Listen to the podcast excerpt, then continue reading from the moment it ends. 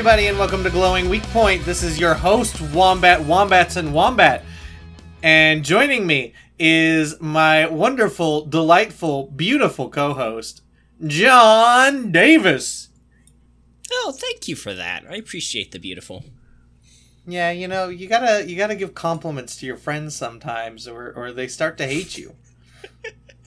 Occasionally, Yeah, not often though. I mean, you mean, can't it- do it often, or they'll they'll get too big ahead. It, it doesn't actually help in this instance because you already hate me. But you know, you gotta practice for other friends. Yeah, you're right. You're right. I'll I'll take that take that to mind. Hey, uh, Wombat, what's your glowing weak point? Don't ask me this question. I will I will continue asking you for a glowing weak point. But you you need to ask me something else because every week I have nothing. I work all week. Yeah. Am I supposed to find something at work to like? No, Did you did you get the Chronicles of Narnia? not yet. Not yet. Oh, No, I thought it was it- supposed to come in. No, it's like the middle of July it's supposed to come in. Oh, yeah, you talked about that being like way in the future. Uh-huh. I don't know why that was your thing you were looking forward to. Well, because Yeah, you still going to the gym? uh, I did actually go to the gym last night. Uh, nice. I ran for 30 minutes. I, I cranked it up to the s- setting six on the treadmill for the first time. And I did that for a total of like four minutes. Like what, what I do on the treadmill is I'll I'll put it at like a fast paced walk for two minutes at a time, and then I'll, I'll put it up to like a jog or a run for two minutes, and I'll I'll do it in intervals like that. So the- yeah. my second and third runs were at, at six, and then my side started hurting, so I had to go to lower settings. yeah. And then after that, I did some uh, I did some arm workouts and uh, a chest workout, and then I was like, I am tired, and it is one in the morning. I'm going home. That's fair. It's completely fair. Yep. So John, Okay. what's your glowing weak point? Well, um had a had a bunch of of small nice things happen. No no particularly spectacular moment, but uh, I got to do a bunch of fun things this week. Like I got to do my game show again. Uh, it's been two or three months since I was able to do that. When you say game show, fun. do you mean like a Jeopardy? Uh, Like yeah, sort of. Yeah. So describe your game show.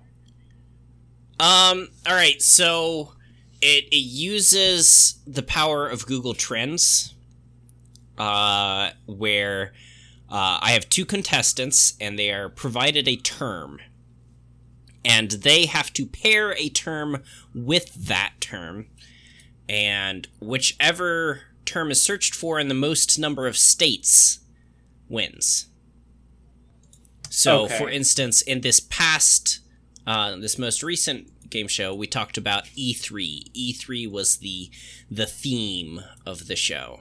Ooh, And bad theme. So one of the um, one of the rounds, the term was Sony. So they had to pair a word with the term Sony, and whichever term pair got searched by the most number of states won. So, Huh. Mhm. So what? Uh, and you get points per state that actually searched it. for example, what was the uh, highest? What was the most searched term in Texas? Paired In with Sony. Texas? Yeah. Oh, I don't. That's that's absolutely not. Here, let me. I can I can go through and look and see uh, what they chose for for Sony. Because I imagine, Um, uh, you know, Sony had like two interesting things at their Well, at, at their Sony wasn't at E3.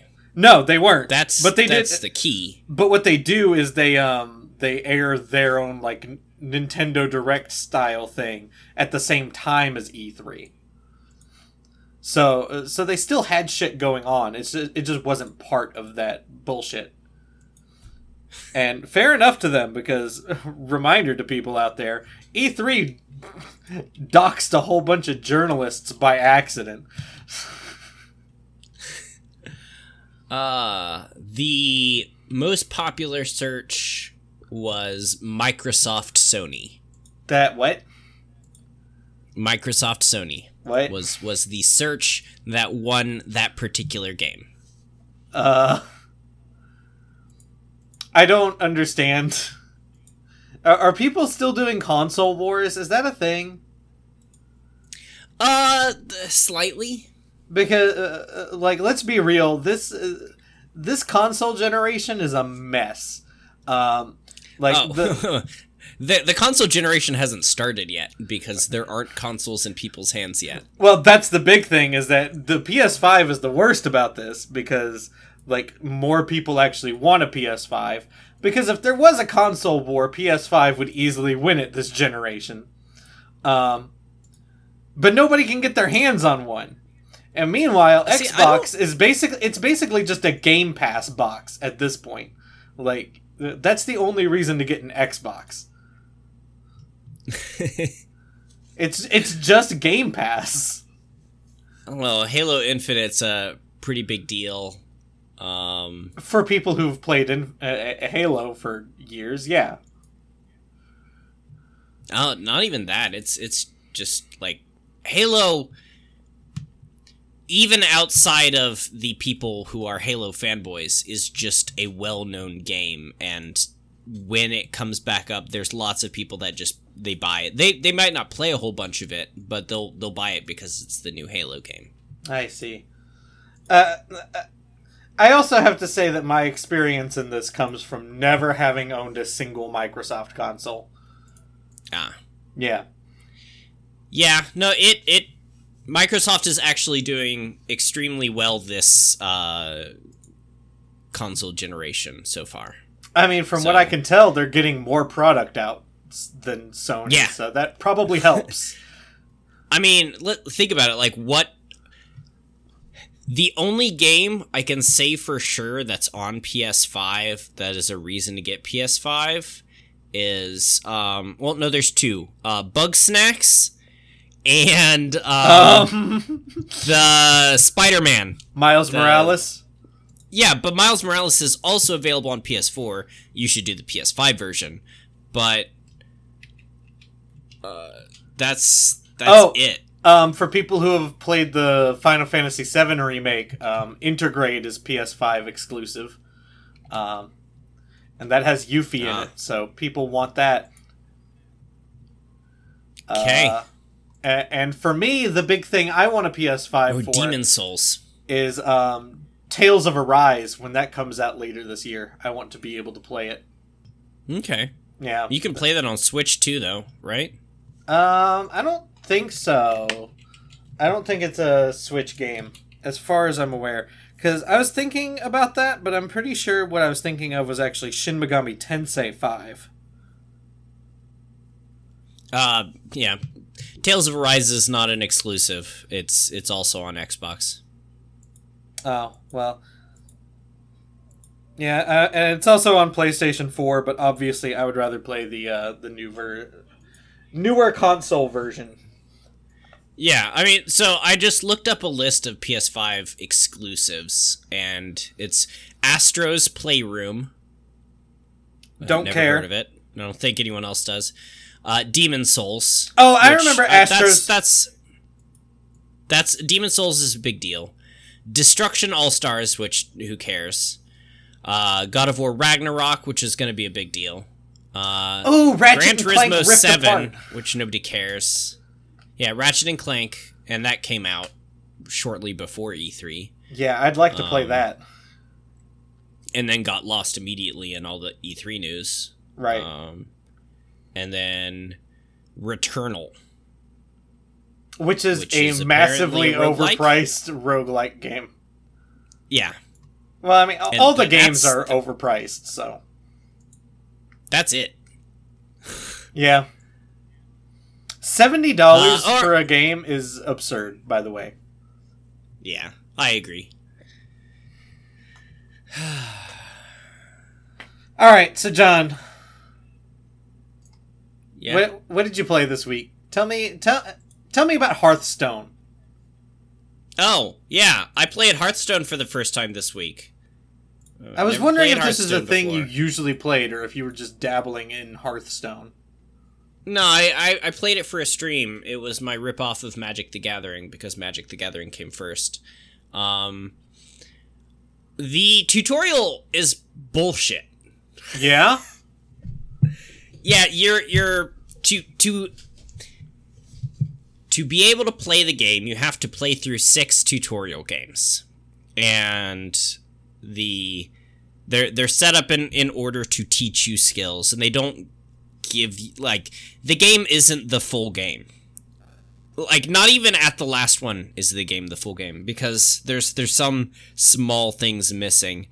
But like the first one it's like here here's how you play creatures and attack other players and stuff. And the other the other player's like 10 health. So it it's it goes like that.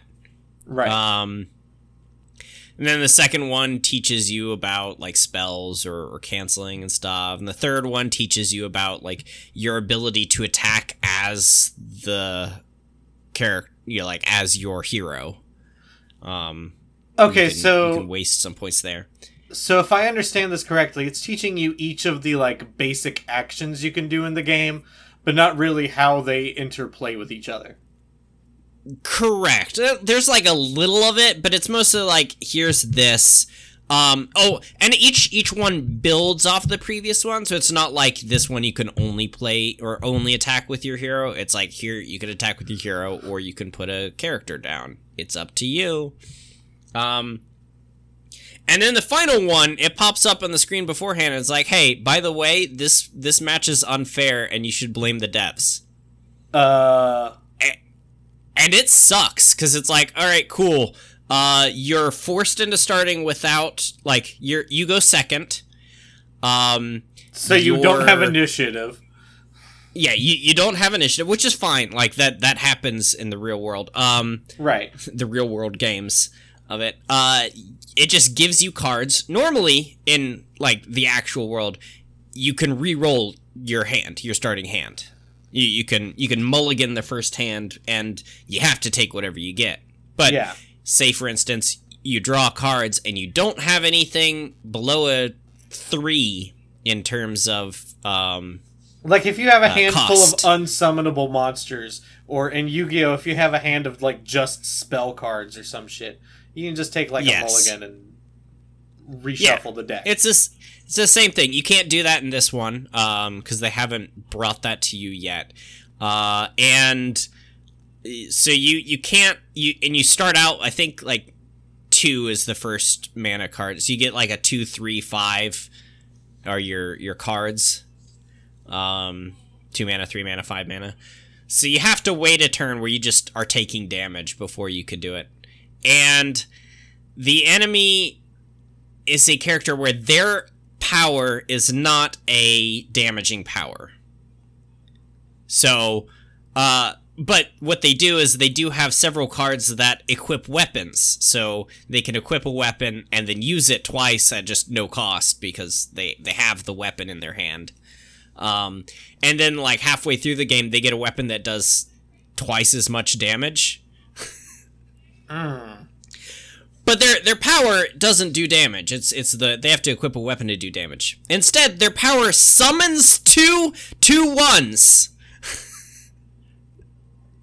What? It summons two creatures that are two damage, one defense cards. So basically, it just puts up a wall. It puts up a wall that does lots of damage. and like anytime you throw anything out there, he's like, "Yeah, I'm nuking that." Yeah, you're you're taking lots of damage to the face. Just And this is the Get wrecked. tutorial. Yeah, this is the last game you have to play of the tutorial of just bullshit. So and it yeah, I did it. tells I- you it's I- just unfair. yeah, so I I lost the first time. I I lost in the tutorial. Had to play it again, and it was. Oh man, I was at like three health or something when I beat it the second try. What's the it starting was health? very close. Uh, twenty, I think. Damn. Yeah, either twenty or thirty. I don't. I don't remember exactly. So I was I was actually hoping to get through the tutorial in the amount of time I had, so I could play against like one human and just you know I'd lose to them because I don't know the game. Um, but that was my point is to just like get to the game and then stop. Uh, Right. The tutorial took so long. It like it took like an hour plus to beat the tutorial. Shit. So I, I didn't have time to actually play the game, and I never will because I I'm not the hugest fan of those games. Um, I like I like collectible card games like that. I, I don't really care for one that's entirely online.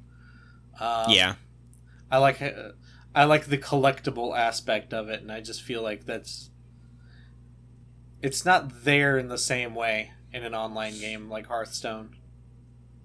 yeah, I agree, and especially since it's like I know collecting cards is a crapshoot in the real world. Like, Oh, you yeah, get a deck, especially you, right you now. open it, you you open it, and and you have no idea what you're gonna get. But at least in the real world, you can go out and spend money to get a card. Like someone's gotten that card and they've put it on eBay, and you can buy that card. If you Might really want it for a deck or yeah, yeah.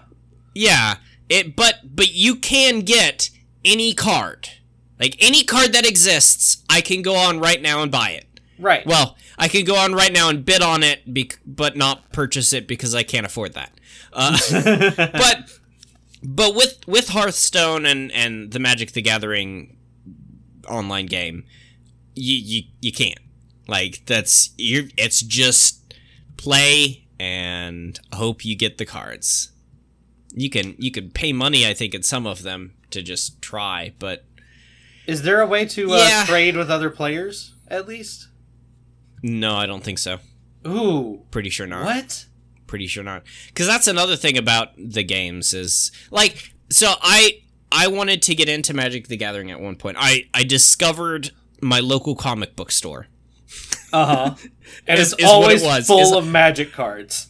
i discovered its existence and and i saw the magic the gathering cards and i had heard of magic the gathering before but i was like man that one's got a really cool uh you know it's a it's a starter deck and it's got a really cool shiny on the front so i'll i'll buy it. And i bought it and it came with another shiny inside. It was i was just lucky. And, and i was like man this is really cool. And i picked up another one at another point because i wanted i liked white and green so i got white and then later i got green and then i you know didn't really do anything with it until i went to college and in college there was the table that most colleges have Where, Where there's like the Magic the Gathering playing Magic the. Gathering. always Uh, always. There there is never a time of day that there aren't six dudes playing magic the gathering there. Th- somehow there's always like a period that these people have off, and, and they just alternate between each other and just play Magic the Gathering all fucking day. yeah there's always six dudes or at least six dudes playing magic the gathering there. And i you know went up and i said hi and i, I looked at it and uh, one of them you know saw that i i had cards and and you know played a game with me and i i lost because my deck was not at all intelligently built It was like hey Right. uh give me 50 bucks and i'll build you a deck and that's only a little yes. bit more that's only a little bit more than actually just buying a starter deck Right. so i was like uh, i mean sure maybe and so the guy went home and he built me a white deck and he brought it back and was like here here are these cards and they're cards from the entire history of um, magic the gathering and it's a really really well built deck and he was Oh, like but this, this, deck would this be illegal this. in like most actual tournaments. no no it's actually not um Oh. and yeah no it's it's like a legitimate deck that is legitimately good it was he, he basically he took a deck that he didn't want and put a couple other good cards in it and uh and sold it to me and it's a really good deck it's it's uh, all about life building so you get to a point where you have thousands of health for a game where you start with 20. Right. That and, seems uh, unnecessary. and yeah, it, well, I mean, you can still lose instantly for other things because like the poison Yeah. decks just cut through that and they're bullshit and I hate poison. Um, but like, there's there's cards in there where it's like, yeah, I play this card and because I've got more than 40 health, uh, I just tap this and you can't damage any of my units, but I can still block.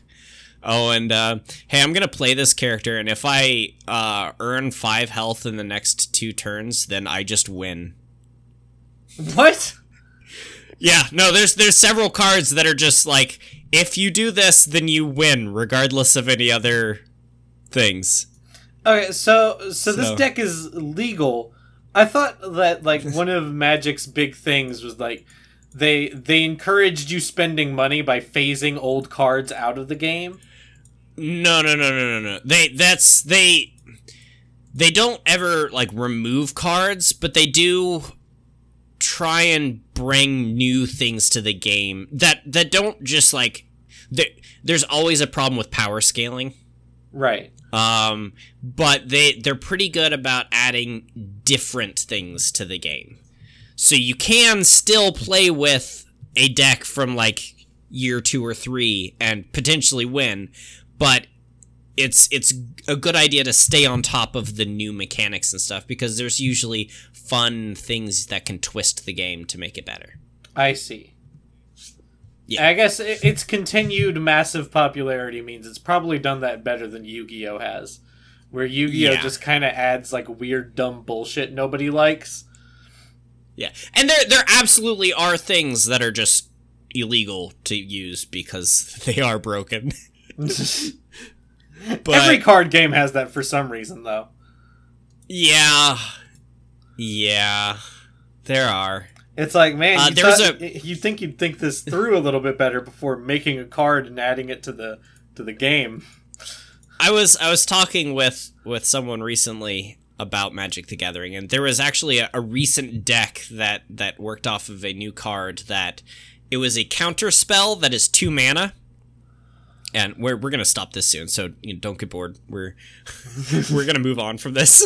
Yeah. Uh, basically, the controller of the countered spell draws cards until they find a different non-land card, and then they get to play it for free. So you get to turn two, you play a zero mana spell on yourself, then you counter it yourself, and you just rip a huge creature out of the deck for free, while your opponent has like a one-one yeah, that's broken as shit.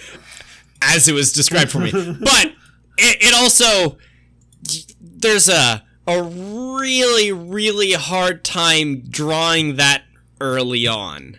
Yeah. So it's it's not a consistent card, so you can't you, You can't, can't count always on it win and with it. Yeah, so you just it's it's like Z- uh, Exodia. Like Exodia is a card like five cards where technically you could start the game and like draw it and get it like immediately Well, but the, just win. it's different than Exodia though because Exodia decks are entirely built around drawing as many cards as you can as fast as possible. Yeah. Pot of greed. It's just everything's pot of greed. Well, but Um, Pot of Greed's actually banned. Oh, really? How- Yeah. Whoa, that's weird. Well, because That's weird because because way Pot they- of Greed is such an iconic Yu-Gi-Oh card. Yeah. I have never played uh, Yu-Gi-Oh in my life. I've watched very little of the anime, and I know about Pot of Greed. no, Like so the, the three things I know about Yu-Gi-Oh are Exodia, Pot of Greed, and Blue Eyes White Dragons. That's it. so the way Yu-Gi-Oh rules work is is that um like the main thing they take into account is card advantage. And, and Pot of Greed is just here's one card that lets you draw two cards at no cost. Like there's no life points cost, there's no like sacrificing a monster cost or anything. It's just a Yeah. free card advantage. So that's why Yeah, it's I mean, I do the same thing when I develop card games. So, but yeah, Yeah. Sometimes sometimes it's nice to have those cards in there. Just uh, limit the number you can have of them. Yeah. it, it, it is. Uh, uh, so additionally, I'll, I'll move on. Additionally, I played uh, Shadow of Mordor. Um, Uh, Ubisoft throwback. game. Ugh. Yeah. Reminder that Ubisoft Yeah. still hasn't accounted for all of its sexual abuse allegations and work abuse allegations. And Yves Guillemot was friends with all of the pieces of shit who were fired from the company for doing all that. Go on. Yeah. Yeah. Uh, the game plays like Assassin's Creed, and similar to Assassin's Creed, you can't fight large groups of enemies, or else you'll die. Yep. Uh, separate from Assassin's Creed, uh, it throws large groups of enemies at you All the time. The beginning, yeah. The like you you start the game and you get through the little tutorial intro thing, which by the way is depressing as fuck. oh yeah. it's like, oh yeah, cool. Here you are. There's there's dead people. Oh, they're your family. Oh, now you get to play with your family. Like this is a flashback. Oh, cool. Now you get to watch them die. Oh, Oh, now you're, dead. Your, your your your son's dying now. Oh. Oh, but there's your wife. Oh, oh look, we're gonna do another backtrack thing. Now we now we get to see you hanging out with your wife. Oh, she's hot and you love each other and and this is happy and oh cool, now she's dead. She's dead. You watched her die in front of you. They slit her throat and she bled out in front of you. And you watched the entire fucking thing because it's a cutscene where you get to see your wife bleed out in front of you. Oh, and then they slit your throat and you die. right. And now you're back. And the first thing you could do is like jump down and there's like two enemies and you fight one of them and the other one goes and blows his horn and then you're There's surrounded by 50 30, enemies. thir- 37 enemies who are just just beating you to death. and there's nothing you could do about it. You just suck. The game sucks. Uh, it feels good know. though. So I like the game. At some point, I might I might jump back into it, but Yeah, it's same. it's a very frustrating game because it's like, hey, this is a game where you can't fight enemies at all. But the Like, only here, thing to me- do is fight enemies. There there was a I I went along. I found a a quest like a, a little slaying quest where there's going to be this little captain that walks along, a very minor captain, and uh, you have to kill for like bonus XP. You can kill his five minions before you kill him. Uh-huh. So I pulled out my bow and I killed his five minions and got a little check mark in the side. And I was like, yeah, I got this. This this is good. And I jumped down and, and I attacked him and got him to half health. And then I was surrounded by 40 enemies. Mind you, this is after I had gone through this area and cleaned it up. Like I had snuck around and slit everyone's throat and everyone was dead except for this one guy and his five minions. And I killed the five minions with headshots. And then I went after the guy and just he's like, ah, you're you've you're gonna fight me. Well, you're gonna also fight my allies. I'm like, uh-huh, aha, ha. I already killed your allies, so suck it. And then the Where game did all these guys come a from? bunch of dudes on you. Yeah, and then then you can't you can't attack because like for every enemy you kill, three join, and and like you you can't ever do a finishing blow on someone, so you're just you're beating them to death with the flat of your blade, basically. Yeah. Because, like, the way you kill enemies is you knock them to the ground and you finish them, or you sneak attack them and they die. Those are the two ways you kill enemies in the game. Uh, and in this, you can't. There are so many enemies around you that if you knock someone to the ground, you just gotta back off because if you try and finish it, him, Someone's you're, gonna you're gonna you get out of it. Yes, and it's you're you're gonna like stab them six times in the back, and then someone will hit you before you hit the seventh one, and the guy will get up as though nothing happened. Right. And obviously, you can't sneak attack anyone because you're in the middle of combat. And even if you do run around a corner and then like sneak attack someone as they run past, uh, they're surrounded by like three other enemies, so they're gonna beat you out of it as well. So there's they're like I got the guy to half health just by bursting him down and then I had to run and just run and run and run and and then then like there was nowhere else to run and I just died. Shitty game. Shitty game. I'll play it eventually. Tell me about Dark Deity. All right. So uh, we talked about this last week. I'm going to spend a bit more time with it this week, just because it's the only game I played this week. Uh, I, Wombat, I- Wombat, I, I don't know why that happened. Yeah. I need to remind you, this is a gaming podcast. You need to be playing games. Is this because I did this to you one time? Exactly. Fair enough. Exactly the same way. Fair enough. Um, so Dark Deity is a Fire Emblem, like Game Boy Advance era Fire Emblem esque game. Um, but it's worse. I- I'm going to say that definitively now. It is worse, but it is more fun to play. Um, Yeah. the big reason for that is that units don't die when they're beaten on the battlefield. Um, they Okay. re- they retreat from the battlefield and they'll take like a, a minor stat decrease to like one of their their stats. Like in the map that I played this morning, um, one of my like mage fighters got taken out and he lost uh five HP, like a permanent loss of five HP for the rest of the game Okay. but it, it also creates like in fire emblem when you want to preserve your units if something like that happens and they die you want to restart the entire map over and that can be really frustrating if it happens Yes. 45 minutes into a match like that that death did you know Yes. so so I appreciate it in that way because it's like if somebody dies early on in a match, I can just restart to preserve the stats. But Mhm. if somebody dies 45 minutes in, I can just be like, "Eh, that's fine." Like I don't want to spend the time trying to do it better. Like I'll, I'll just move on. Um, Yeah. The issue that that does create is that I'm not sure that in normal mode it's possible to lose. Um, Okay. because there are no lord type characters. There's nobody on the field who it's like this person cannot die or you lose the match. I mean, you Yeah. already lost though. What do you mean?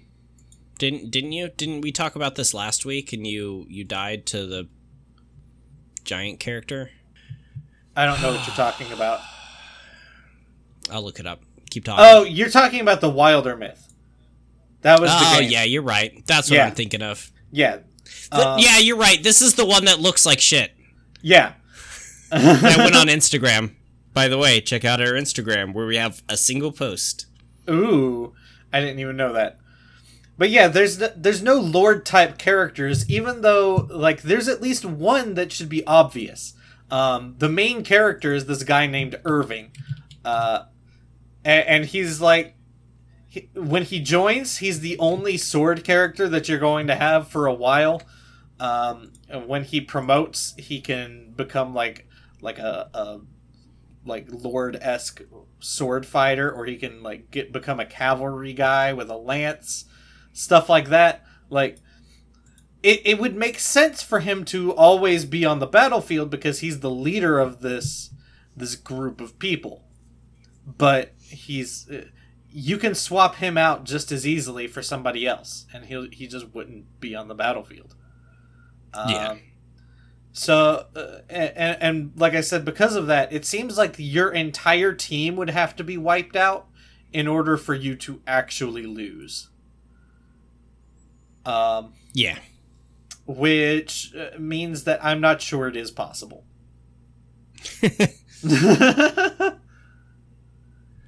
That's Uh, that's an interesting design design decision. yeah, There's there's no one in charge then. no, the, like, I said, there's no lord type character.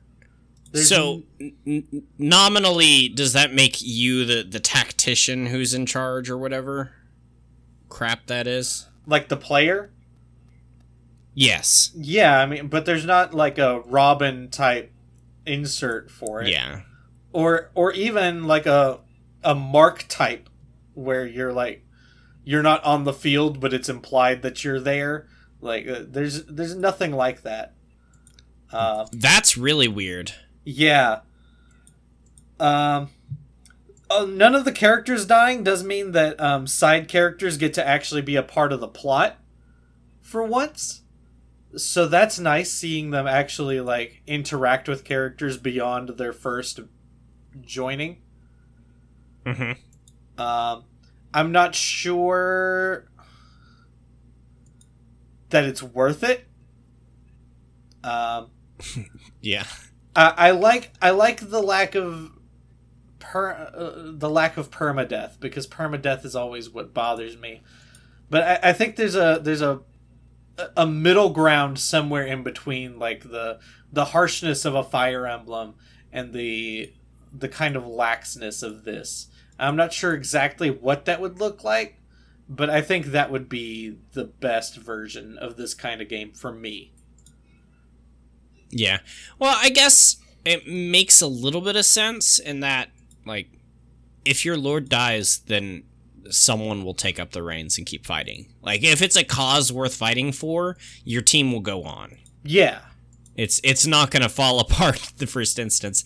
And from a gameplay perspective, what generally happens unless I'm playing Hector is if I have a hero, they are in the back. And they don't get a whole lot of use because anyone else can die except for them. So you, I guess you, I've always kind of play used with them, them. as frontline fighters.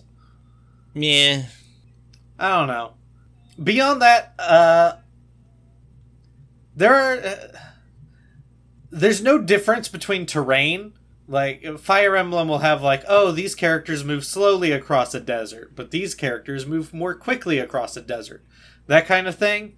There, there's nothing Yeah. like that. There's no like, oh, you're in a forest tile now. That means like you're going to have more dodge or, or anything like that. Every tile is essentially the same. There's no difference between them.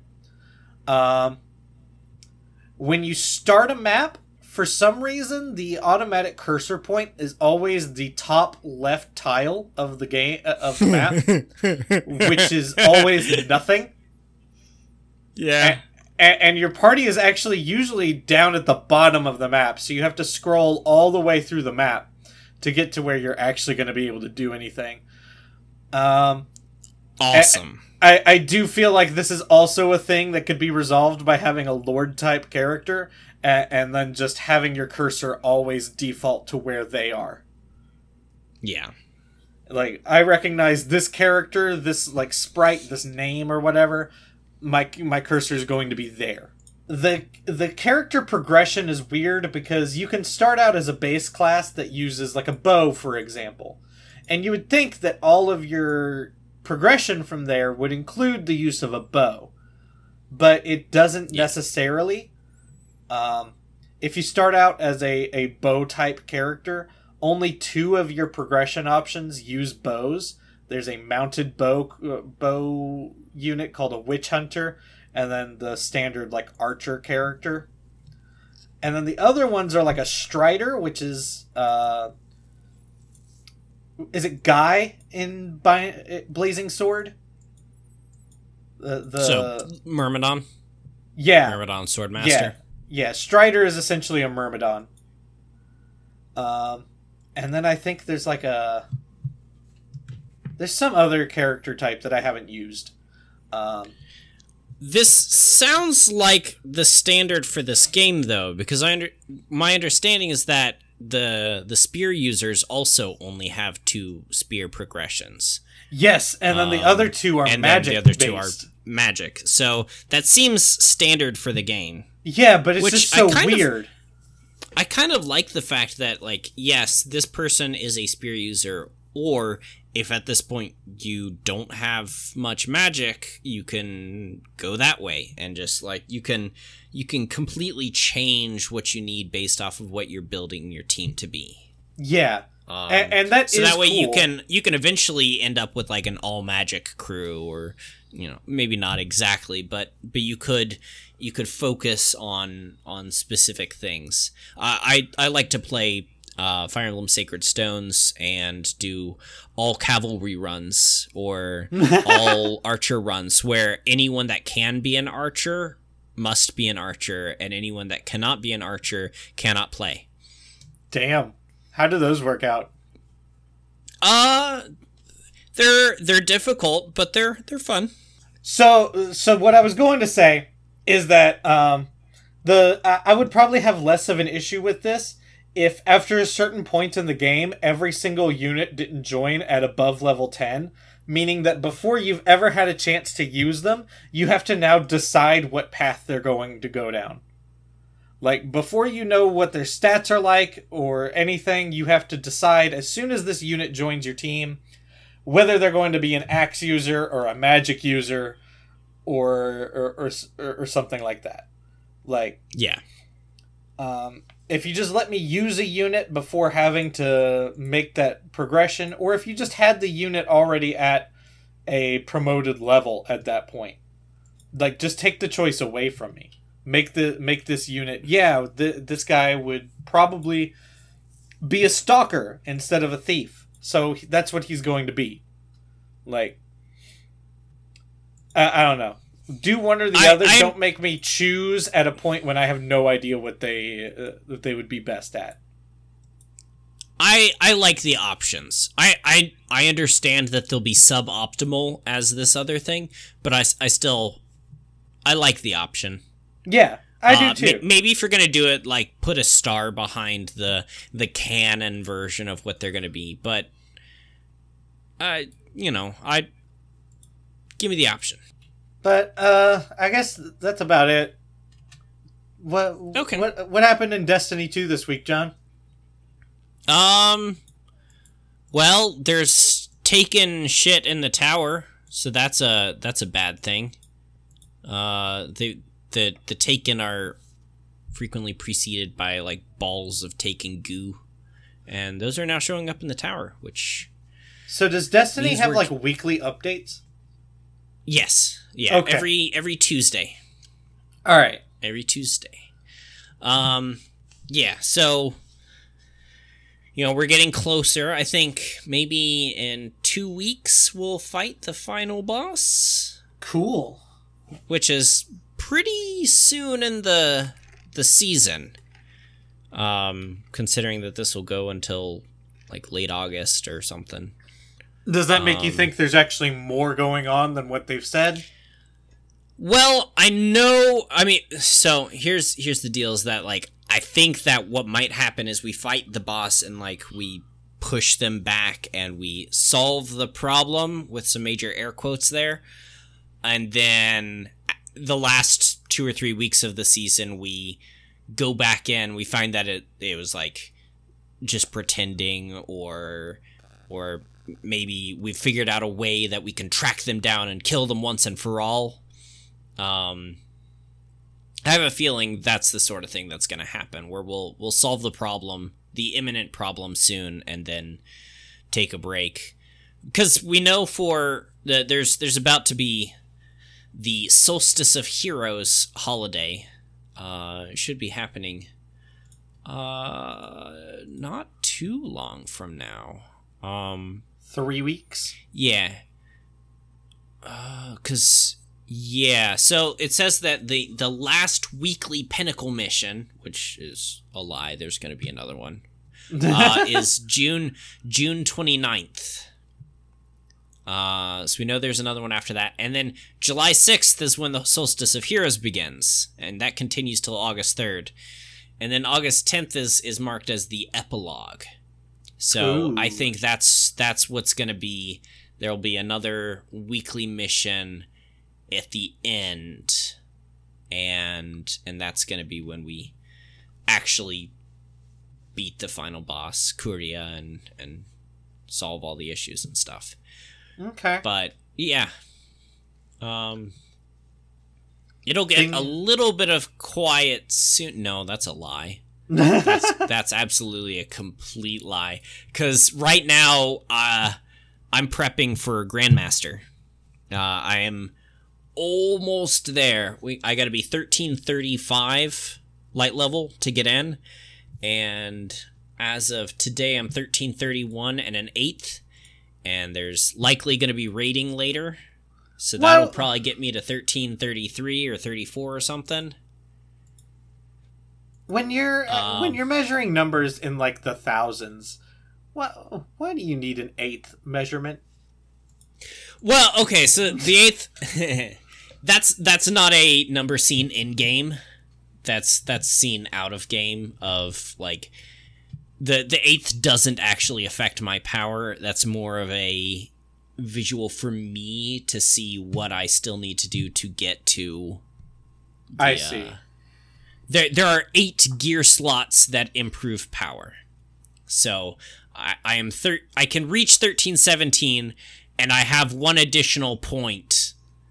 Uh, I of of like one of my things is higher than the others, so I could get there. Um, it's just a, a visual thing to help me, since I'm grinding for power. Okay. So yeah, no, won't won't be shutting up anytime soon because uh, Grandmaster is probably I won't actually I probably won't have anything next week because I'm going out of town. But the, the week after I'll be doing Grandmasters and and we'll be doing the um oh the the Solstice of Heroes. And that's a big grind. So Lots of stuff coming up. Fun times in Destiny 2. Yep. The only thing I play. The only Game thing facts. ever.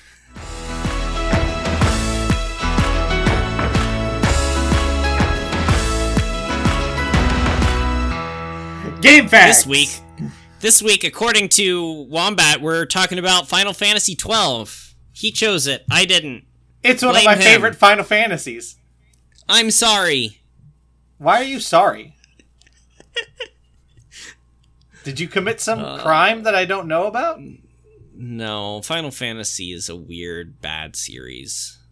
I after disagree.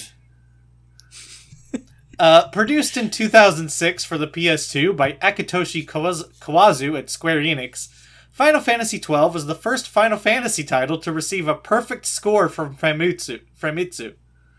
and probably Yeah. the probably the only outlet to give it a perfect score. Um, yeah, correct. yeah, Yeah, no, I I, ch- I checked.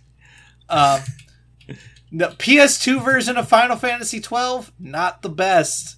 Gotta say, I still played it a, a lot though. Uh, I mean, it's the only version of the actual Final Fantasy twelve. Everything else is expanded. That's not how that works.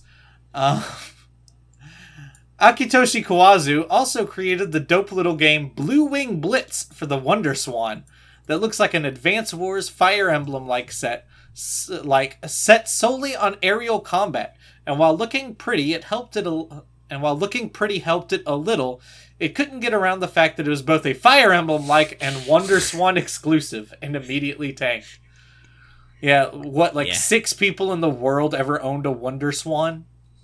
It it sold twenty thousand copies, and that was it. Oof. That is Yep. bad numbers even for Wonder Swan. Yep. Final Fantasy X was announced to be the last offline game in the franchise until they thought better and made Final Fantasy 12, 13, 15, and 16 and all of the associated subsequels. Yeah, uh, I, I don't know why they were saying like, "Oh, we're never going to do an offline game again." Like that's Yeah. the entire They- they series. Ten's gonna be the last offline game, and then then eleven came out, and they're like, "Cool, we're going back." Right. And, and it's not like 11 was received poorly either. Like, people like 11. It, it's just Yeah. like, y- you can't keep making online games. Just, yeah. that's not how this works. Final Fantasy XII has the honor of several firsts for the franchise, including feature uh, featuring the first villainous Cid, and being the only game in the main series to only appear on a single console. So an interesting thing about that is that there's actually two characters in 12 named Cid. So d- depending on which one you recognize as this game's like official Cid, it might not be the first one. Correct, except for he's the one that's Doctor Cid, which I mean, like Yeah. Cid is Cid is always the um the engineer scientist who comes up with the cool things and And, and that does fit him more than the other guy. You're right. correct. Um, 12 is also the, the first game that, that was made in the series since uh, Hironobu Sakaguchi left Square Enix after Spirits Within fucking tanked. And he said, "Oh, y'all are doing this shit with Final Fantasy? I'm I'm good. I'm gonna move on." Uh note this was not included by Archimedes. Nope, this is just something I know. rogue. This is just It's something I know. uh, another first for the franchise Final Fantasy XII is the first main series game to return to a previously featured world. In this case, the world of Ivalice, first featured in Final Fantasy Tactics. Um, Yep. Something something that's fun about Ivalice is that you can keep returning to Ivalice all you want, but it still basically be an entirely different setting because Ivalice is just kind of a vague, like thematic setting more than it is like an actual place. Yeah, it's I mean it's got a relatively consistent um map and races and stuff. But it's Although, a different enough the map every time where it's like, uh, it's the same place, but it's different. Like it's not. It's not set in stone, is what I'm saying. Okay. Okay. And, and you can also do like a, a straight up isekai in Ivalice, like like in uh, Final Fantasy Tactics Advance, where it's just like here's a bunch of actual people from our world who got transported into Ivalice. Yep. Yep. Ivalice is fun. While not a first, Final Fantasy XII marks one of the few times a scene was only cut from the Japanese release and not the others, namely the scene where Penelo was tied up. This was likely due to real life events in Japan regarding a serial killer who fortunately was caught and whose death sentence was carried out just two months before Final Fantasy XII's release. Yeah, there was a lot in common with it, so they just cut it. Yeah, fair enough. That's like uh that's like all the movies that had to be cut uh, or like delayed in 2001 because of like re- visual relation to towers falling and stuff. Yeah, what was the uh the Disney film with the the blue alien? Uh Lilo and Stitch. Oh Lilo yeah, and Stitch where originally uh the the spaceship that flies through the city was just a Boeing 747 being controlled by aliens.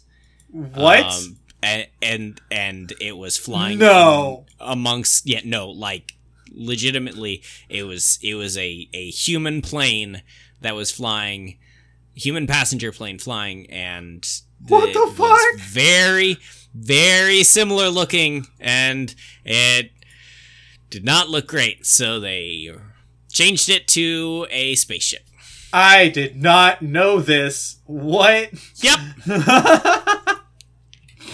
Yeah, no, there's there's even like footage of the uh the airplane version. Shit. Yeah. Uh, okay. Wild Lilo and Stitch knowledge there. Um, the world of Ivalice features in all Final Fantasy Tactics games, as well as Vagrant Story, a non-Final Fantasy game, Crystal Defenders, Final Fantasy XIV Stormblood, Final Fantasy XIV Shadowbringers, and of course Final Fantasy XII and its subsequels. Isn't it only one sequel? Yeah. Unless Due to you it- include the like Zodiac. Wh- which I don't. That's which- that's just a better version of Final Fantasy twelve. It's a heavily modified version. Uh, it- uh, Move on. due to its peculiarity and having started as a non-main series world, Final Fantasy XII does not feature the standard summons of Bahamut, Ifrit, etc., but uses the Final Fantasy Tactics summons based on the signs of the zodiac. Except for Zodiac, Keeper of Precepts, who is based on the constellation Ophiuchus. Despite Ophiuchus. the fact Ophiuchus. I, I I don't know how to pronounce shit like that. Come on. Despite the fact that Ophiuchus was known and thrown in the game anyways under its alternate name Serpentarius. Yep. Yeah. Also, uh, all of the summons in Final Fantasy XII look insane. They're all these like multi-armed, like giant creatures with multiple heads, shit like that. Some of them just kind of Yeah. look like blobs, especially on like the low res like PS2 version. It's like, what are your defining characteristics? A Dromalek, like. Chrono- chronologically, Final Fantasy XII is the first game set in the Ivalice world, with vagrant story assumedly closing it out. Although the director supposedly never intended it to exist in the same world. Yeah. He still argues that it's not the same world, despite the fact that it's in the same world. I mean, th- this is what feeds uh, into this and um, Tactics Advanced. These are the two things that most feed into the the idea that Ivalice is less a set place and more just like a place where certain thematic things play out, like uh, that kind of thing. Like it, it's more of a. Mm. Uh, I mean, is more of a feeling. what were you gonna say? I mean, like they they do reference the fact that Ivalice is a place. For for example, in the Final Fantasy XIV stuff, uh, Stormblood and Shadowbringers, uh, they actually go and they're they're researching the ancient history of the Ivalice um, peoples.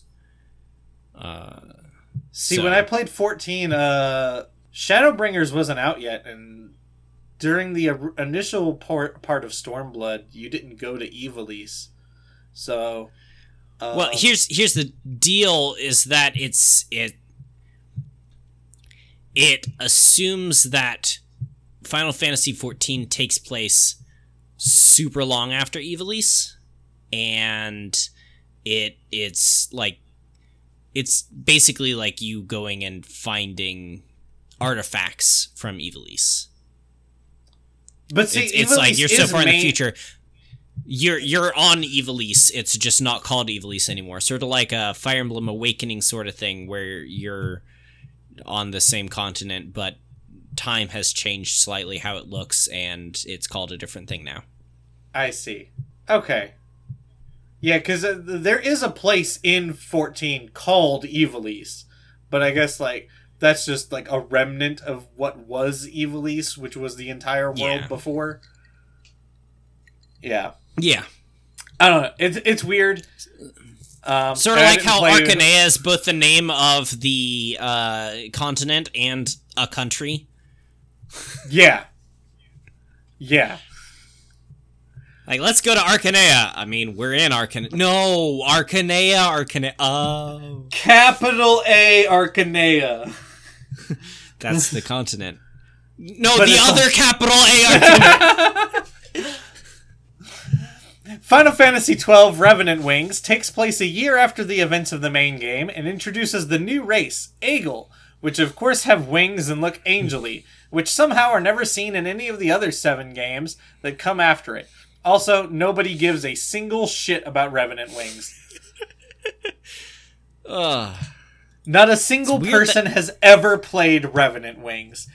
Don't Well- don't tell me, "Oh, I loved Revenant Wings. It was such a good game." No, you didn't and you didn't like it.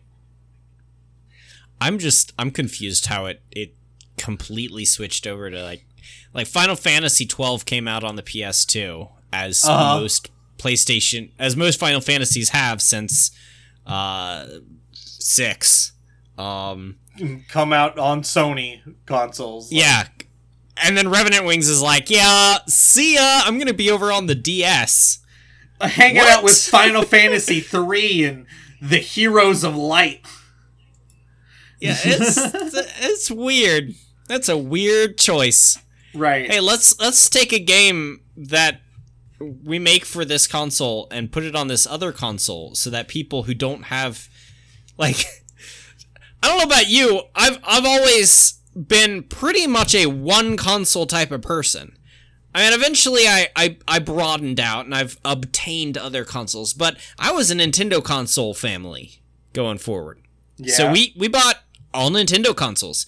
I know people that were the exact same with all PlayStation consoles. They Me. were all PlayStation. Uh, wasn't even talking about you, but yeah, you as well. Just you were always a PlayStation person, and you might pick up a Switch now. I mean, I think you've got a Switch, my girlfriend has and a Switch, and but I had and a I think DS you had a Game Boy Advance. the entire time. Yeah, but like most people like tend to stick with one thing. So if you've got a franchise that's for this one thing, don't put the sequel out on a different console from a different manufacturer. But see, That doesn't th- make sense. this is this is post um, Kingdom Hearts, so you have to look at it from that perspective. Where in 2002 they put out Kingdom Hearts on the PS2, and then the direct sequel to it is not actually Kingdom Hearts 2, which was also on the PS2, but Kingdom Hearts Chain of Memories, which was initially released on the fucking Game Boy Advance. Yeah. And then they released Kingdom we- Hearts we- 2. we- but then we- the sequel to talk- that We can't talk about Kingdom Hearts because like half the games are phone games. but then So two of the sequels to that came out on the DS, and one of them came out on the PSP. Yeah, no, you, we can't talk about Kingdom Hearts. Kingdom Hearts is a a fucked up piece of garbage that's like, yeah, there's there's there's it counts up to 3 and of the 13 games that exist in that 1 through 3, uh they're across probably 11 consoles. Like ugh, Yeah, it's it's move rough. on. A- Move anyway, on. anyway, this is the end of our uh, Final Fantasy twelve discussion. Except for, I'm going to say that if you want to play this game, play the Zodiac Age. The job system makes the, the whole game better. Like it, it's just a more enjoyable game that way.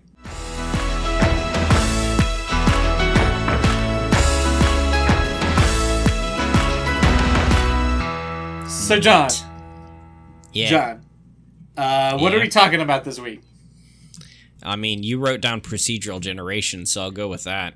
Right. Uh, so, what do you know about procedural generation? Quite a bit. I've used it before. Okay, tell me about it. Uh, what do you want to know? Give us give us the broad definition first. Asshole. do I have to? Yes. Ugh. I actually didn't know that you had firsthand knowledge of this, so this is fun. almost almost all development techniques I've used. Um, uh, procedural generation is a method of creating data algorithmically as opposed Did to you manually. Wikipedia this shit? Absolutely, I did. so th- think think of it as instead of like a Assassin's Creed game where every single tree is placed there somewhat manually. Uh, a lot of times they just take a um, a brush and they just move the brush over the terrain and create a bunch of trees and then come back and clear them out uh, as needed. Um, but as opposed to that, where you're actually you've got a level designer sitting down and they um, manually decide where things are going to be, and they they put they put a house here, and they put a table inside the house, and they put a bowl of fruit inside the uh, on the table, and they put a banana and an apple and something else on in the bowl. As opposed to that, it's something like Minecraft, where they have decided nothing. Yeah, you, you put in a, a, a seed, which is just a, a random string of characters that the random generator uh, uses to populate, and it it does some math and it decides, hey, based off of these rules, things are going to be here. Right. And that's basically the way it works. So, so in what instance are uh, uh, is procedural generation used the most? Uh, well, I mean, uh, do you, do you mean like in types of games, or do you mean like within games? Because procedural generation is used even in um, uh, manually designed games. Uh, let's start with uh, t- types of games, and then we- we'll move on from there. I mean, on some level, procedural generation is in most games. Um, but uh, games that like heavily use it are are sort of uh, abstract simulation games, such as Minecraft or Terraria. Um, games that are um, like abstract 4X games or, or space games. A lot of times, Yeah. most most most space games are just because it's easy. Stuff like uh, Stellaris or uh, Slipways that we've talked about before. No Man's Sky is very, very, very, very procedurally generated. Uh, Nothing but. just about everything. Um, yeah, mostly games like that. Whereas other games that are story games focused, uh, like Final Fantasy twelve, or most of the games that you play, are in general manually designed with some some notable things like Wildermyth is is a I'd say story based game, but it is a procedurally generated story based game. yes, it is. where- Everything from the encounters and maps that you fight with and on, are, as well as the characters and story arc, are all procedurally generated. Like, there's a handful of campaign events that have to happen within every campaign, but every random Yeah. battle has like a procedurally generated event. Um, Which- every character is randomly generated and added in, and which also uh, makes sense considering that it has roguelike elements and one of the defining features of roguelikes is procedural generation. They're really the first ones to do it um, because in a, a true roguelike everything is randomly generated from where items are to the layout of the dungeons size of the dungeons what monsters are in each place um, everything, yeah, because everything about it. Something I was going to ask is like um, a game like Hades, like each individual room is usually like uh, like it ha- has level design to it, but it's it's randomly added to your map. So does that count as procedural generation in a way? In a way, yes, and and that gets back to what I had said previously, which is that procedural generation is used in almost every game. Uh, if you've opened up a chest in a game before and you found some items inside, there's a pretty good chance that the items were procedurally generated and randomly populated into that.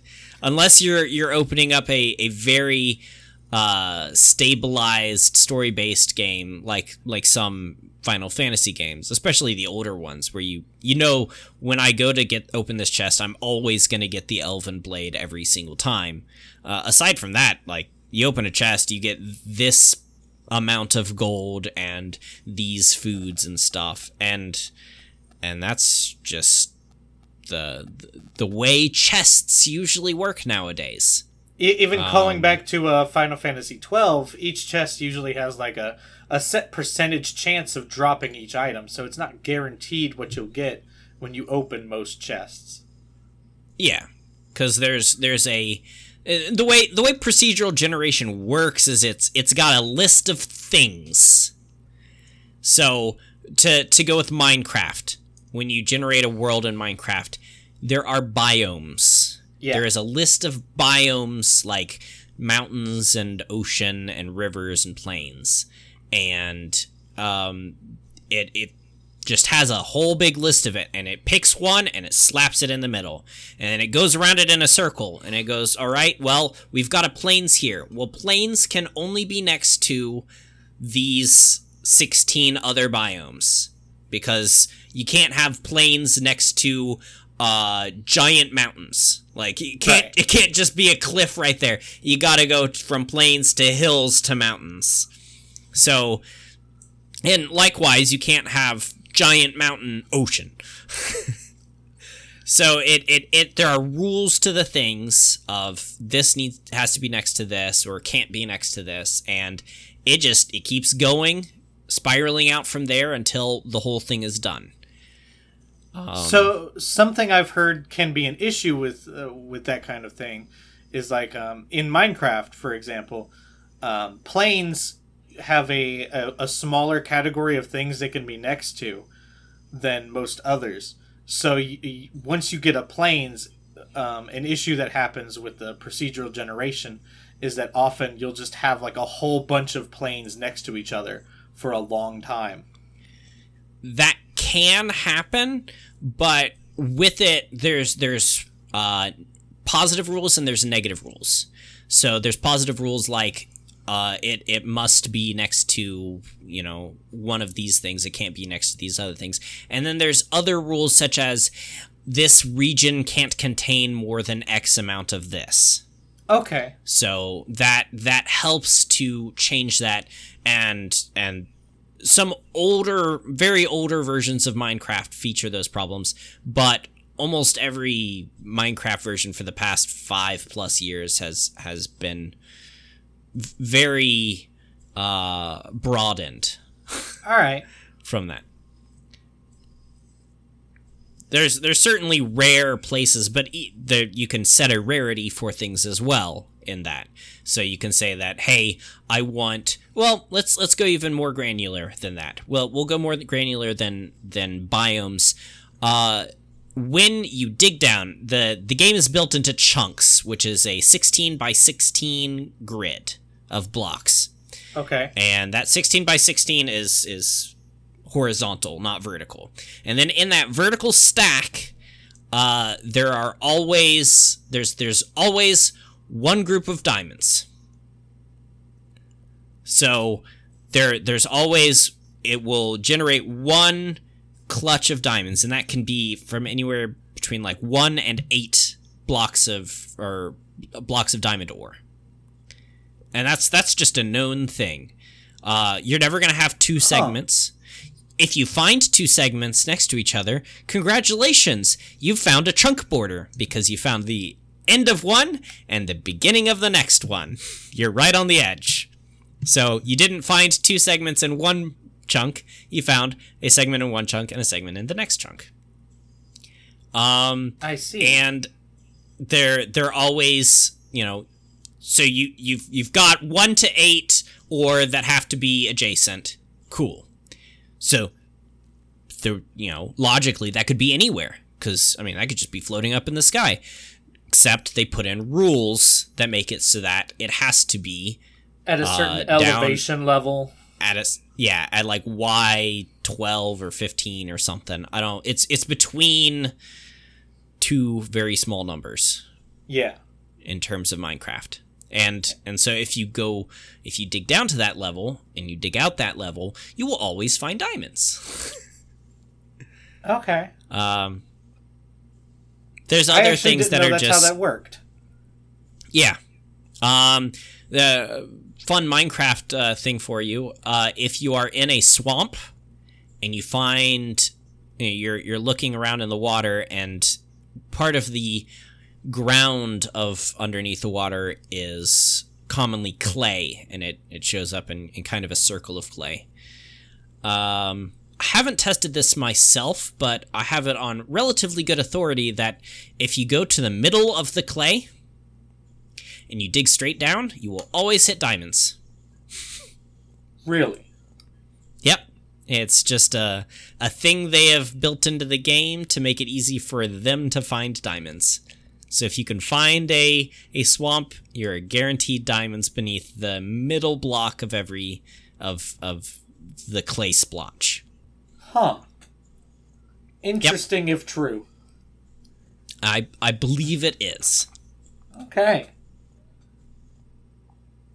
So yeah. What else you want to know? What else you want to talk about?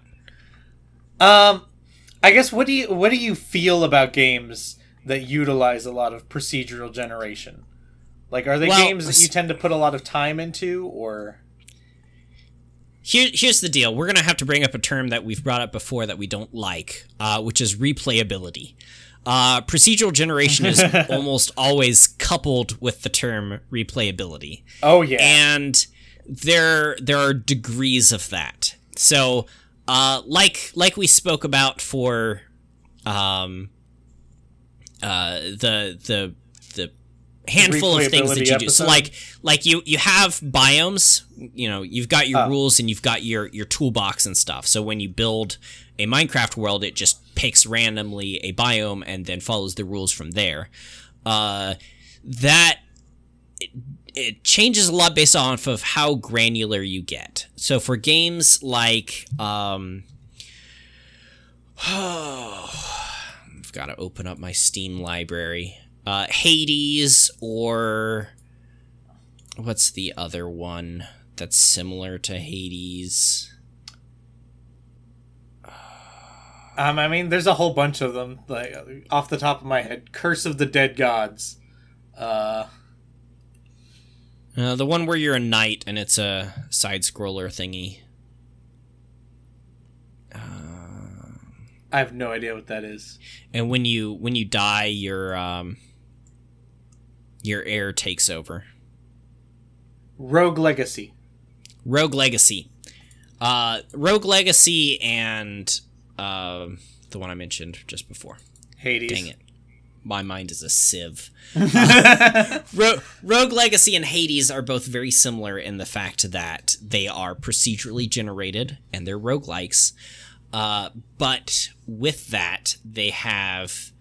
Uh, like, Rogue Legacy has 13 to 20 rooms per area Yeah. and that's it. Like they, there, there are there are just those rooms, and so when it's procedurally generating it, it goes all right. Here's the entrance room. We're not going to count that one, and then they go on to the next room, and it's like anything, any any of these twenty rooms can be there, and they put it in, and then they go all right. Well, that room has two exits, so they go to the right one and they put a room in there, and they go to the north one, and they put a room in there, and they continue following the random room generation like that. And and there are some rules like, you know, if I have a room already above this room, I can't put a room that's got a door going north unless there's a a, a door going south from that room.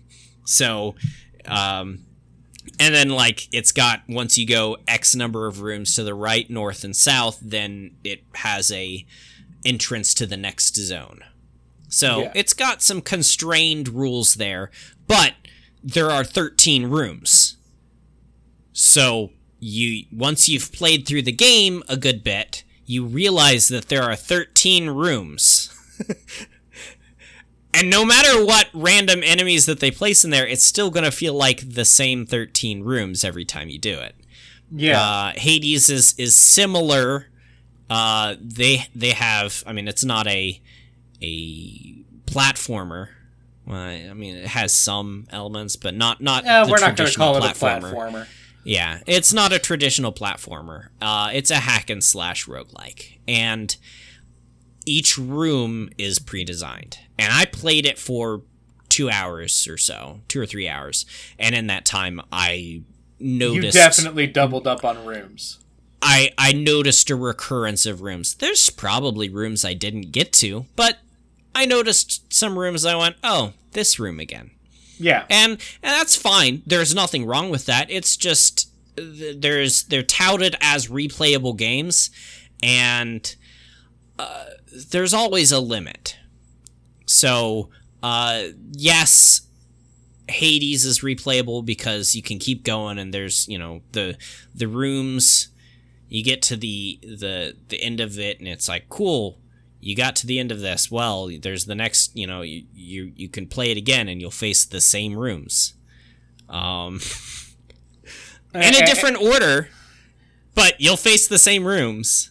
And, and in that case, Um, the replayability really comes from Hades is just a really good game, and it's fun to play.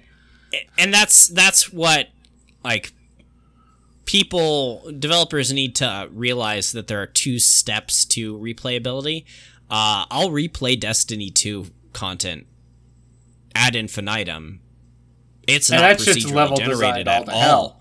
yeah that's it's there is zero procedural generation in it It is like Well, this is the level. Here are the enemies Drops. that go in this level. you got random drops and that's it. Oh well, that's just Borderlands and that's shit. that's that's that's not even close to procedural generation. I mean, it's like technically, but mm, it falls uh, under the wide umbrella, but it's not what people are talking about when they say procedural generation. no. And and I'll I'll play it ad infinitum because it's a really well designed game that's smooth. Like it functions smoothly. When I play it, I enjoy playing it. So Yeah. I'm gonna keep playing it despite the fact that I'm playing the same things over and over again.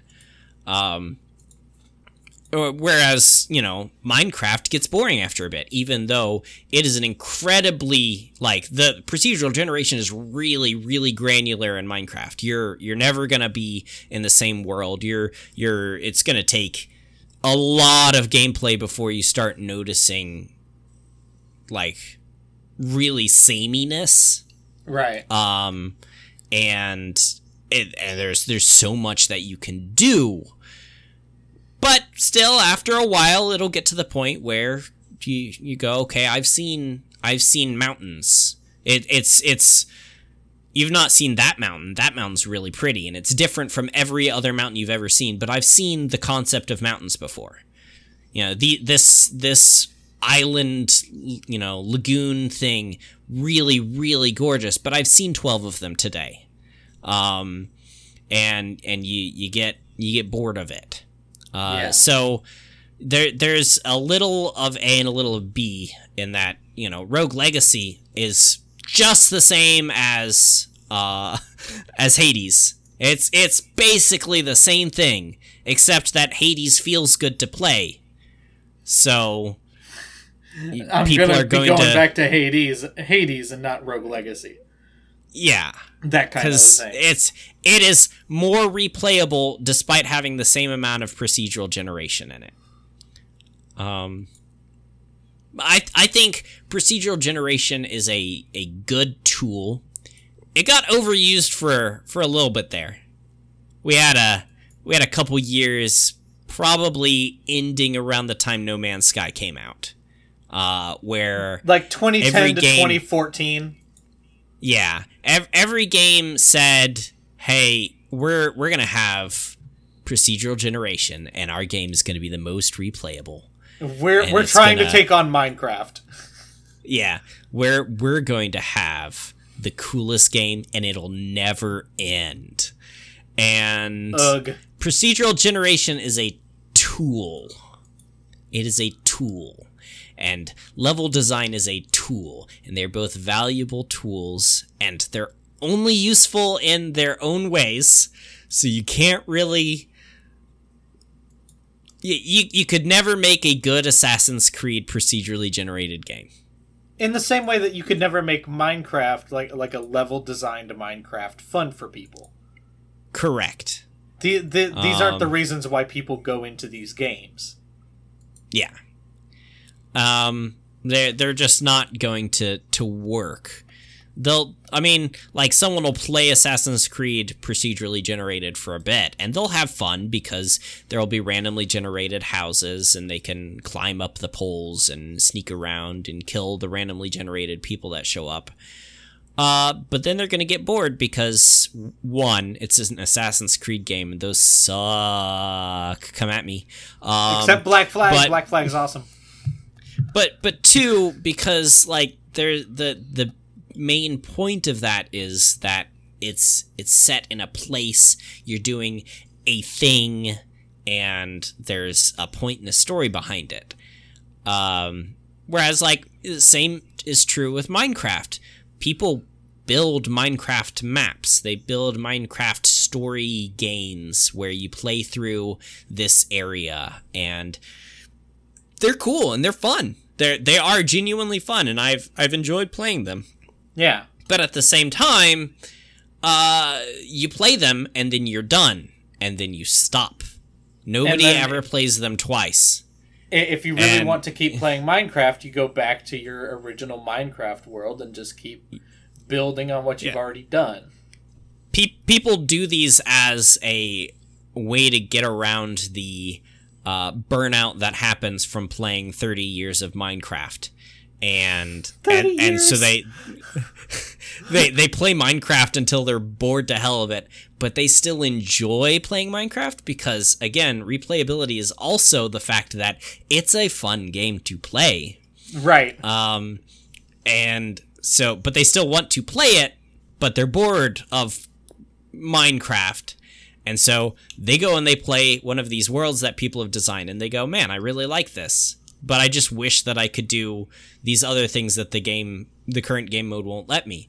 And they go back to Minecraft because uh, that's the, the where procedural generation shines. yeah. Um, so yeah, I, I it at, at the end of the day, it's a tool. It's it's a tool, and it needs to be treated as a tool and not as a selling point. Um, there, you know, there there are some really good games that use it, and it's part and parcel with them, like roguelikes. There there will never be a roguelike that a good there will never be a good roguelike that isn't procedurally generated because it's it's it's part of the term roguelike. Um, there needs to be an element of randomness to every playthrough, or it's not that. to to every inch of every playthrough. When Yeah. you when you start a new roguelike, you are playing a game that has never been played before and will never be played again. Eh, Just top to bottom. It is a completely fresh every item is in a different place. There are new items. You don't know what the items are. I mean, the there's with with a roguelike, you know that there are are potions of healing and you know that there are potions of poison. You don't know what they are. you you you you go you find a potion. This is a blue potion.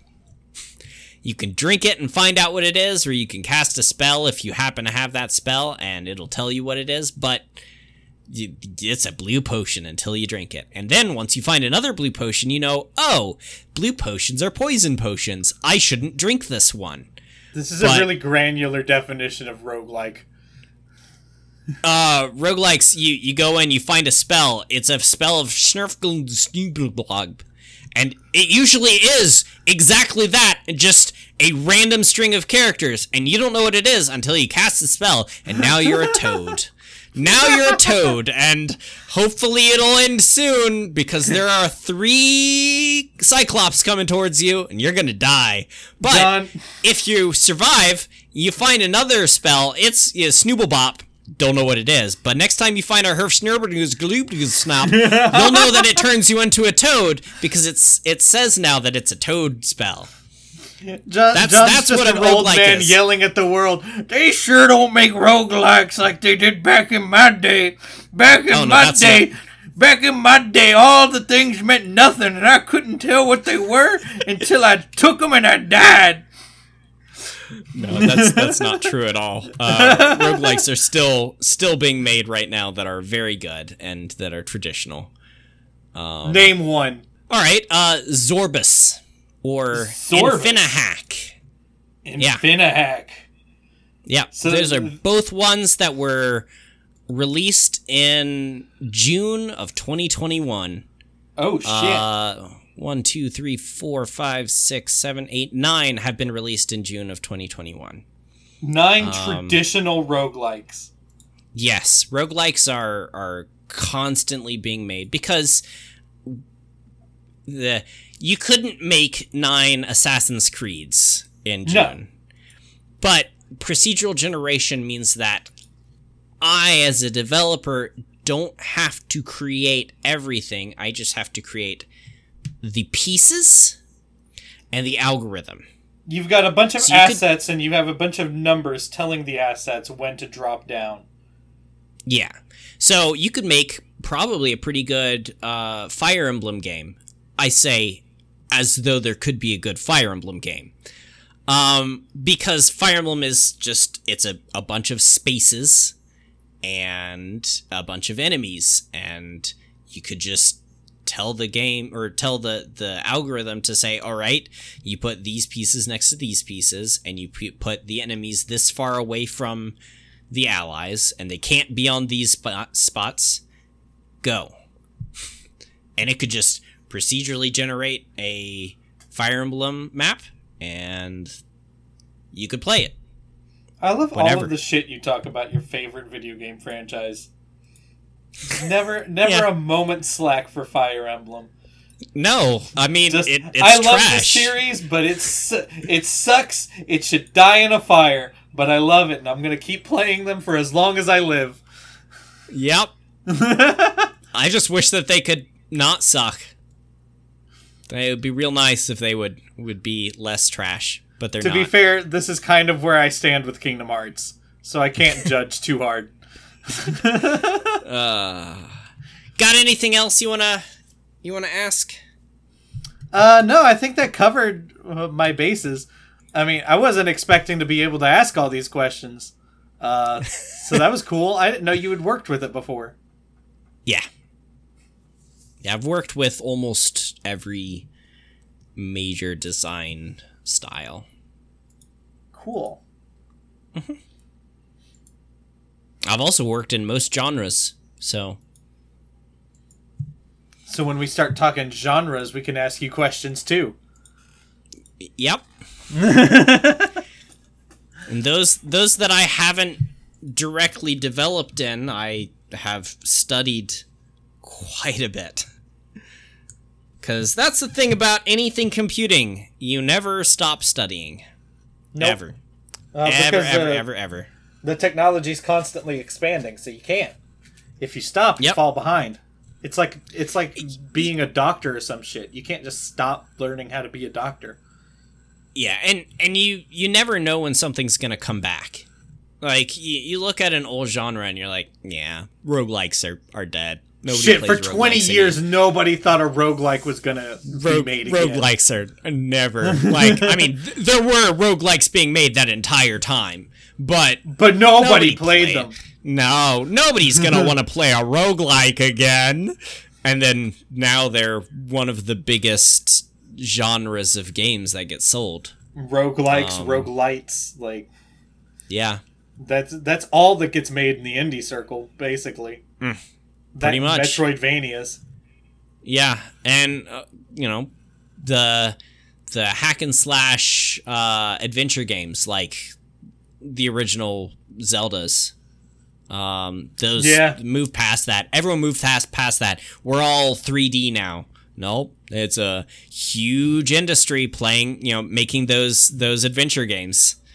Uh, especially again in the indie world, but the indie world is, is always going to be a couple steps ahead of the commercial world and a lot of steps behind in terms of making money. Well, uh, and I would even say at this point they're like five steps ahead because since like the PS3 era, like towards the end of that, the the AAA world has been trapped in a the open world era of video games. Like they just have Yeah. not let go of that tip.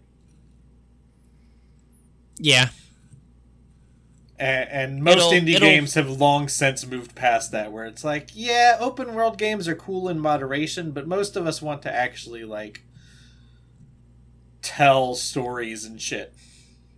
yeah, and it'll it'll come back around. And the the same will happen with indie games. Indie games will go back to being open world because they'll go, man, like all these open world games, they're they're so trash because like psh, you think you think they can make Horizon whatever the Forbidden West. Wild Wild West, Forbidden West, whatever.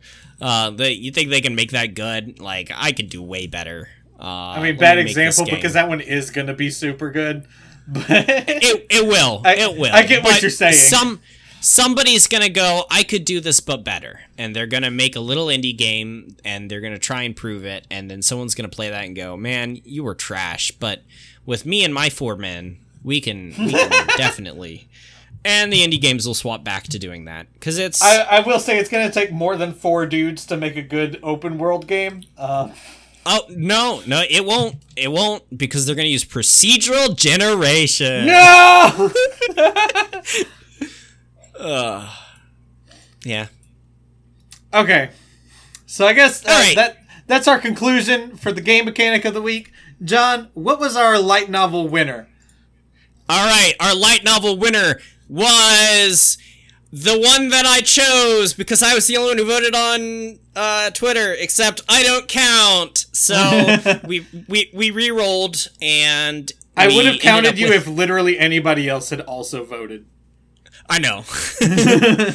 uh we we re-rolled and uh the invincible shovel is what we have chosen. So next week we will be reading the invincible shovel and Amazing. um and talking about it. Uh so if you would like to read along, go out and get the invincible shovel. Which means it's time for me to order the invincible shovel after we're done recording. Same. Same. And I'm gonna be out of town, so uh by the time this comes out, I'll have just come back in town and I'll have Luckily, to you read read quick- faster than I do. Yes.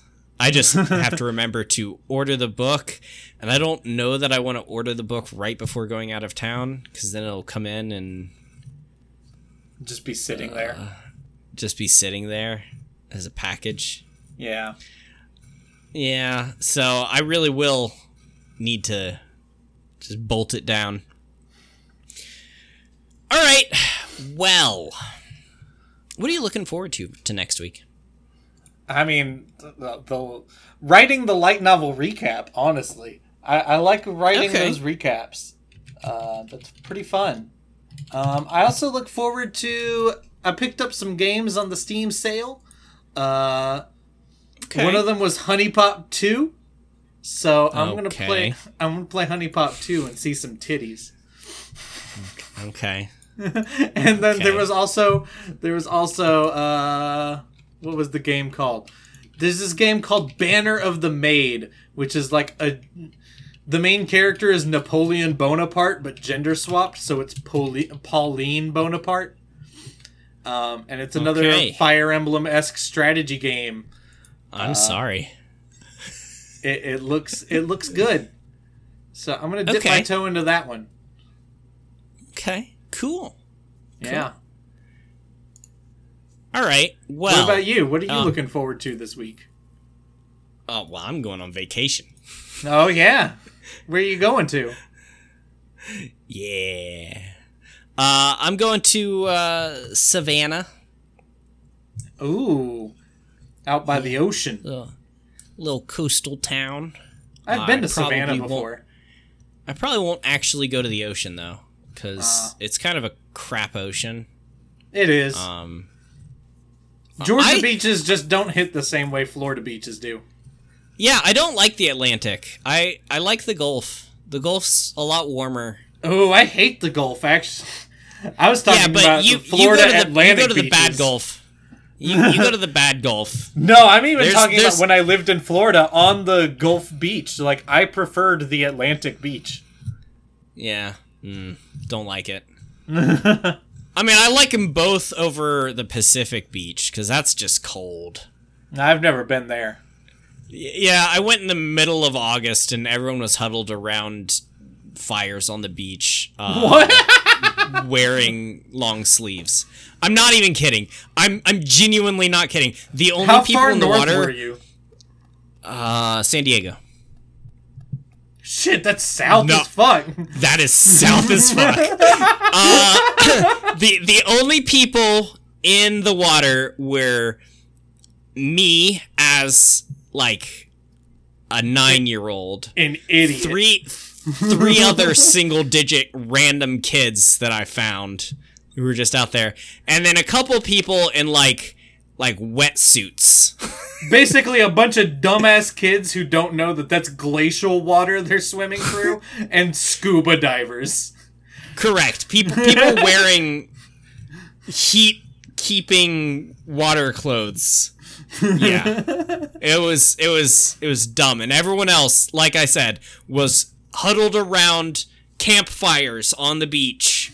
They're like, I want to be out by the beach, but I don't want to be in the water. This again August. One of the hottest months of the year Yeah. in San was- Diego. It was ridiculous. That whole trip was ridiculous temperature wise. But yeah. Uh yeah, basically that. Just you know, going out of town, taking a break, uh, ignoring things. Cool. Um, mhm. So, uh, hey everyone, um, share this with. Oh man, I got nothing. Um, go to my website, videogamewombat.com, or you can go to my my Twitter and also the the page for this this show, Glowing Weak Point, and you can also donate to our Ko-fi and get buy us buy us a coffee. Haha. uh, You're you're useless. Who do we share this with? share this with someone whose abs look painted on.